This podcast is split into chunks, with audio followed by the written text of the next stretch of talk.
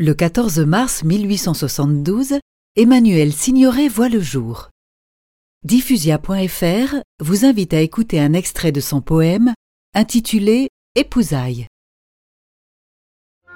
Monseigneur le printemps en robe épiscopale, d'un violet vivant comme les fleurs d'iris, ouvrant à deux battants les hauts portails fleuris, au son des clairons d'aube, entre en sa cathédrale.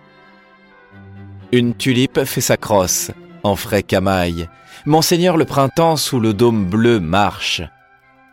Au loin plongent les nefs, et sous leur dernière arche, le soleil arrondit son aveuglant vitrail.